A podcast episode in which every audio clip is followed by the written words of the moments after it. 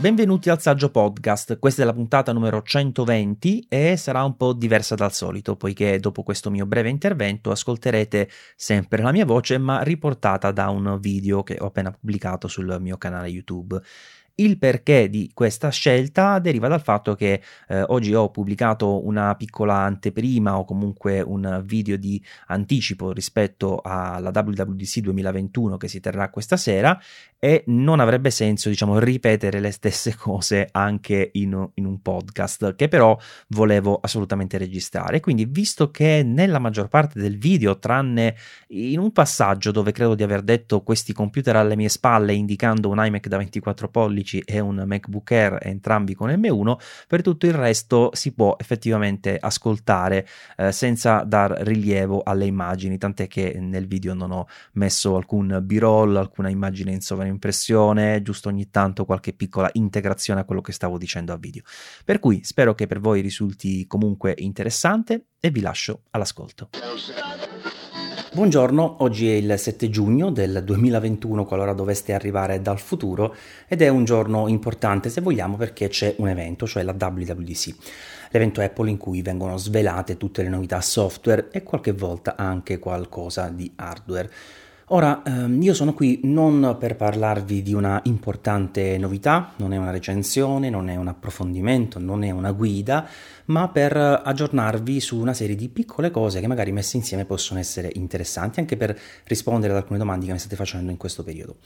La prima cosa riguarda proprio la WWDC. Allora, io non terrò nessun evento per seguire l'evento Apple, perché eh, sapete, era una cosa che facevamo tanto anni fa eh, quando bisognava presenziare lì non c'era lo streaming, quindi si davano delle informazioni e si commentavano delle informazioni per rendere l'esperienza un po' più ricca, ma da quando c'è lo streaming diretto in video di Apple la cosa è diventata sempre meno interessante. Per carità, ci divertiamo sia noi ovviamente a chiacchierare un po' eh, e sia ad ascoltare i vostri interventi che spesso arrivano in chat, insomma in tempo reale, però ho notato che questa cosa mi fa spesso perdere dettagli importanti, soprattutto quando si tratta di un evento pre-registrato, come sta succedendo ormai da un paio d'anni, in cui il ritmo è molto molto serrato, quindi ci sono dei momenti in cui vengono snocciolate tante novità di seguito e se sei lì a parlare o ascoltare qualcuno che parla tra i tuoi collaboratori ti perdi qualcosina. Quindi preferisco fare un video post evento spero proprio subito dopo, insomma datemi giusto il tempo di metabolizzare qualcosa e di registrarla e di pubblicarla dopo il montaggio, quindi non proprio istanti, ma spero di farlo la sera stessa, al massimo insomma la mattina, eh, per ragionare un po' sulle cose che verranno presentate. Allora, come sapete è un evento prettamente software, quindi di sicuro arriveranno tutti i nuovi sistemi operativi a parte un'aggiunta che potrebbe essere questo Home OS eh, destinato agli HomePod, perché si vocifera, mh, mm, noi ne abbiamo parlato diverso tempo fa, il Razziatore ha pubblicato un articolo sul sito in cui diceva chissà se potrebbero fare un, uh, un HomePod con lo schermo tipo i vari uh, dispositivi di, uh, di Amazon, eccetera, per controllare anche la domotica uh, di, di, Apple. E in effetti pare che lo stiano facendo, o almeno i rumor adesso dicono questo, quindi potrebbe arrivare mh, mm, questo nuovo sistema operativo o magari sarà solo una rinomina, insomma, vediamo cosa arriverà su quel fronte, ma di sicuro arriveranno tutti gli altri aggiornamenti. Allora su macOS non mi aspetto grandi cose, su iOS non mi aspetto grandi cose, cioè arriveranno sicuramente delle novità, spero alcune anche un pochino stimolanti, frizzanti, chiamatele come volete, ma eh, la, ovviamente la cosa più importante quest'anno per me è iPadOS perché come vi ho detto uh, nel video subito dopo la sua presentazione, prima ancora di provarlo, averci messo dentro un chip come l'M1 che fa muovere questi due computer che vedete alle mie spalle, eh, ovviamente è qualcosa che al momento è sprecata per quel dispositivo, che pensate? È venuto fuori attualmente che non sfrutta neanche con l'attuale iPadOS tutta la RAM di cui dispone, quindi potete immaginare come effettivamente eh, sia qualcosa di parecchio limitato. Vedremo come andrà. Io avevo fatto un video con la mia wishlist su iPadOS spiegando che però non era mia intenzione prevedere ciò che realmente arriverà perché credo che mh, le aspettative saranno poi un pochino da ridimensionare, però ho detto quello che secondo me dovrebbe avere un futuro iPadOS forse arriveranno una o due cose di quelle di cui ho parlato io e già sarebbe tanto, insomma, ma se vi interessa questo argomento vi lascio in descrizione il link a quel video o a quell'articolo con l'approfondimento relativo. Comunque, dicevo, iPadOS è l'elemento più importante in questo momento perché deve dare quel qualcosa in più per giustificare il valore aggiunto dell'M1, perché eh, già diversi confronti hanno evidenziato come effettivamente all'atto pratico con l'attuale sistema operativo di differenze non ce ne stanno quasi per nulla in, anche in attività abbastanza impegnative, tipo uh, nel montaggio video si è notato che soprattutto con le applicazioni di terze parti, perché Apple non ha realizzato per ora tipo un Final Cut, eh, ci si va a bloccare o comunque a notare dei rallentamenti di rado, ma solo in alcune situazioni in cui si verificano su entrambi i dispositivi, quindi il modello precedente e il modello attuale con M1. Quindi per ora, eh, come dicevo eh, in, un, in un precedente video, è un aggiornamento inutile questo dell'iPad Pro 2021 con M1 finché non arriverà qualcosa di importante con iPadOS 15 e questo ci auguriamo che succeda. Ma poi ovviamente questo è un periodo in cui Apple ha una roadmap abbastanza fitta anche di annunci hardware, poiché c'è questa transizione in atto ad Apple Silicon. E lì arriva un discorso da fare, anzi una piccola premessa innanzitutto, che è quella che riguarda la recensione dell'iMac da 24 pollici che ancora non ho pubblicato, qualcuno mi ha anche detto ma non è che finisce come la recensione delle AirPods Max eh, che poi non hai ancora realizzato? Eh, in effetti No, non succederà così. Eh, però vi voglio spiegare perché per ora non ho fatto la recensione dell'AirPods Max molto brevemente e il motivo è che onestamente è un prodotto che non, non mi piace, non mi dice più di tanto. Eh, io ce l'ho, lo sto tenendo, sto aspettando anche perché oggi ci dovrebbe essere un evento post WWDC dedicato all'audio spaziale e visto che queste cuffie hanno un target molto consumer, che, che, ne possa dire Apple chiamandole insomma cuffie di alta qualità dal punto di vista dell'audio, eh, non che non lo siano eh, per carità, però ovviamente puntano a, ad un target molto diverso insomma rispetto all'audiofilo, se mai esiste questo mostro mitologico, ma anche semplicemente a chi veramente presta molta attenzione a tutto quello che riguarda la riproduzione musicale della filiera, insomma, dell'audio. Per cui sul discorso AirPods Max mi aspetto che almeno diventino più interessanti man mano con il passare del tempo grazie a queste chicche diciamo come l'audio spaziale che ovviamente è tutto il contrario della, della diciamo purezza d'ascolto rispetto alla registrazione. Però però ci dà un'esperienza d'ascolto divertente, no? Il, l'audio che si muove insieme a te mentre giri la testa e questo arriverà, come sappiamo, anche su Apple Music a breve, quindi eh, chiaramente potrebbe dare un valore aggiunto, almeno dal punto di vista proprio del divertimento, ecco, sulle AirPods Max, che di per sé, e qui in pratica potrei finire la recensione così di quel prodotto, se mai la dovessi fare, è un prodotto divertente, è un prodotto che mh, può piacere moltissimo al fan, devo usare questo termine per perdonatemi Apple,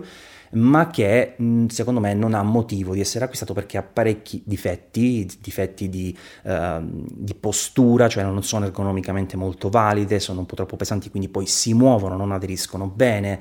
Eh, l'audio è quello che è, insomma, molto molto processato e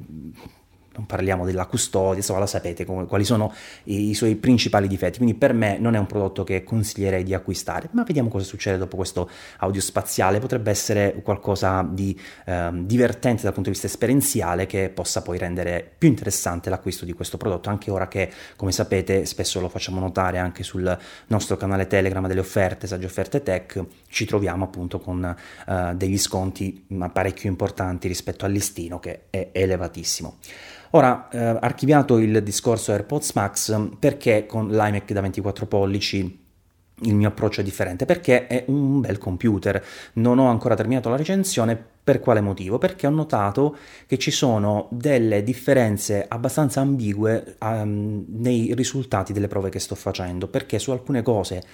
va molto meglio dei precedenti M1, compreso il MacBook Air che, che, ho io, ma su alcune cose va addirittura peggio del MacBook Air dove non c'è affatto una ventola, che è una cosa che non ha senso se vogliamo, no? Perché poi, sapete, ho fatto un video parlando dell'iMac da 24 pollici dicendo che mh, mm, eh, sono rimasto un po' stupito negativamente dal fatto che Apple nella versione base non abbia messo una ventola dedicata sul, sull'M1, c'è una ventola, ma insomma sta a girare così dall'altro lato del, del sistema una chip, e molti hanno inteso male quel video, nel senso che hanno pensato che io volessi dire che eh, questo Mac andrà male, la versione base, ma non era quello il punto, tant'è che eh, chi mi segue sa che io eh, ho consigliato in passato di acquistare tra i portatili il MacBook Air che non ha proprio la ventola, quindi quello stesso chip viene sicuramente più castrato, non avendo proprio nessun tipo di reazione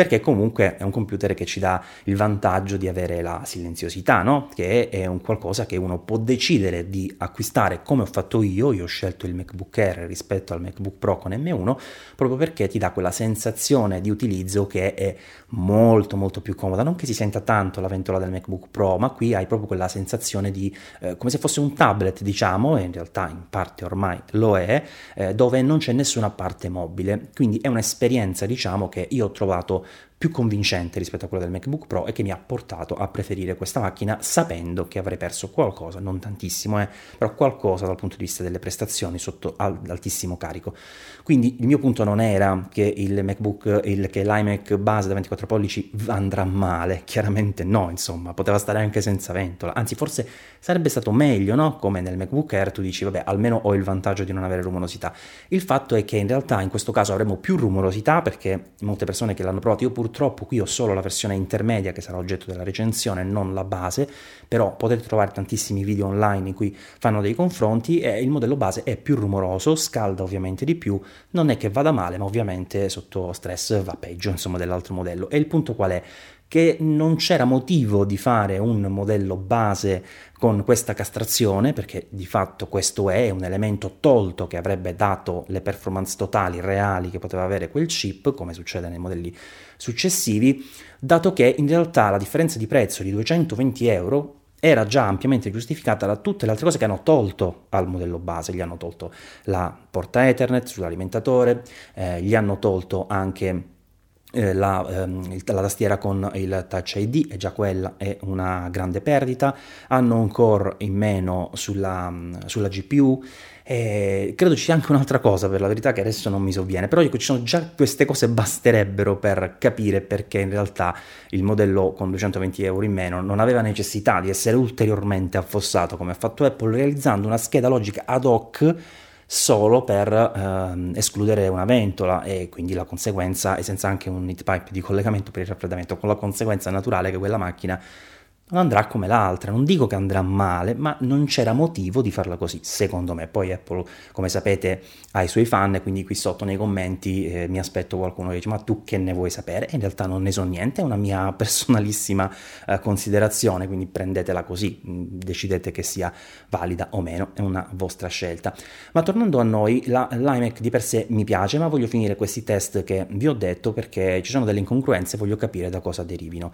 potrebbero essere realmente legate alla RAM, eh, ma è una cosa che sto approfondendo con una serie di test. Eh, ringrazio anche Luca che ha realizzato degli script in Python che sto utilizzando per analizzare alcuni dettagli eh, della, della, macchina durante il carico per capire bene come sono cambiate le cose, anche perché da quando non ci sono i processori Intel non abbiamo più quel software Intel Power Gadget che andava a registrare tutti questi dati quindi adesso con questo scriptino che mi ha realizzato Luca sto raccogliendo delle informazioni più puntuali.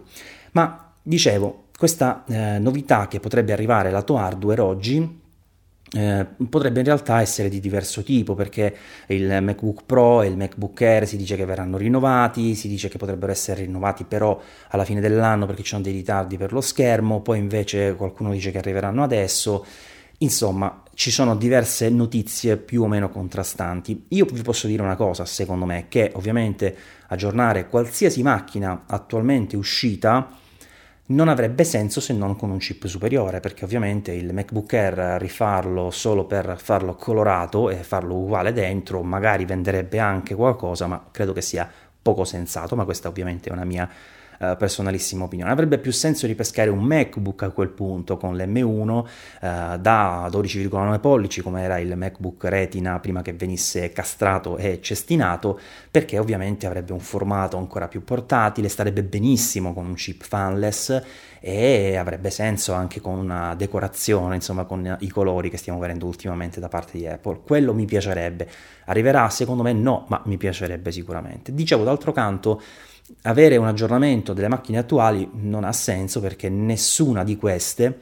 richiede un aggiornamento sul fronte eh, diciamo estetico importante se non per rinnovare le prestazioni perché sappiamo che adesso abbiamo solo l'M1 che purtroppo per, pur essendo un chip ottimo per quello che è cioè un chip base non va bene per tantissimi utilizzi. Già vi anticipo l'iMac da 24 pollici non va bene per quello che faccio io, eh, per, per, il montaggio video. Lo so che molti dicono: ma perché parlate solo del montaggio video? Perché intanto è spesso è il lavoro di chi sta anche qui a parlarvi, no? è la cosa che più spesso proviamo, ma d'altro canto è anche una di quelle cose che di solito è abbastanza impegnativa, non al 100%, ma è abbastanza impegnativa. D'altro canto, come sapete, nelle recensioni di questi Mac con M1 non ho parlato solo del montaggio video, ho fatto diversi test, ho parlato anche di software come MATLAB, eh, grazie a, ad una ascoltatrice, insomma, che mi ha addirittura inviato uno script da testare, quindi poi gli ho dato i risultati, li ho fatti vedere in video insomma ho fatto vedere tante cose anche nell'audio, ho fatto tanti test non solo nel video, chiaramente non posso fare dei test in settori che proprio non conosco per nulla, che non mi competono, insomma eh, come ad esempio la progettazione 3D, eh, purtroppo non è il mio settore. Se qualcuno di voi si vuole proporre per realizzare un test che posso poi eh, confrontare e ripetere in maniera schematica su tutti i computer, ovviamente senza dover comprare, non so, AutoCAD, allora potrebbe essere sicuramente una cosa interessante da aggiungere nei vari test che sapete di solito realizzo. Però ecco, queste sono macchine che ad oggi non hanno bisogno di un aggiornamento se non nel chip, ma d'altro canto mi chiedo se oggi dovesse arrivare così presto un MacBook Pro per dire come si vocifera con questi chip superiori, che fine potrà fare l'iMac? Insomma, già oggi è una macchina che sta ricevendo un po' di critiche, eh, alcune giustificate, alcune no secondo me, e nel momento in cui eh, ci arrivi poi un portatile con prestazioni che si prospettano essere molto superiori, perché qui ci sono 7-8 core GPU, lì si parla di 16-32, quindi chiaramente fino a quattro volte le prestazioni grafiche di questa macchina, significa che di colpo avremo un computer adatto ai professionisti. E ovviamente l'iMac che ad oggi può interessare alcuni professionisti perché sapete come vi ho detto tante volte se lo utilizzate con Final Cut va piuttosto bene va anzi incredibilmente bene e su quello vi anticipo va meglio degli altri Mac che ho testato non so se per qualche magheggio anche di, di Final Cut degli altri Mac con M1 chiaramente e allora, allora sì, insomma, però, ripeto, secondo me ad oggi questa cosa potrebbe un po' tagliare le gambe alle vendite dell'iMac. Però, cioè, io ci spero, eh, perché tanto voglio dire, anche dal punto di vista di Apple, che non vendi un iMac e vendi un MacBook Pro, forse è la stessa cosa? Non lo so, fatemi sapere cosa ne pensate nei commenti. Comunque spero veramente che arrivi qualsiasi cosa con l'M1X, ribadisco, continuano a utilizzare questo nome che è molto fittizio, ma potrebbe magari essere prossimo a quello reale, eh, quindi un processore basato sulla stessa tecnologia, ma con un aumento verso l'alto del numero di core, perché poi per la prossima tecnologia, di solito per esempio l'M2 mi aspetto eh, quella che verrà integrata negli attuali computer con M1 e dove ci saranno invece più o meno lo stesso numero di core ma con una generazione rinnovata e quindi maggiori prestazioni. Di solito è così che funziona uh, in casa Apple tra la linea consumer e la linea Pro, ma è così che funziona dovunque, anche per dire, so, Intel, anche AMD nel momento in cui realizzano i chip, prima fanno quelli consumer, poi fanno quelli con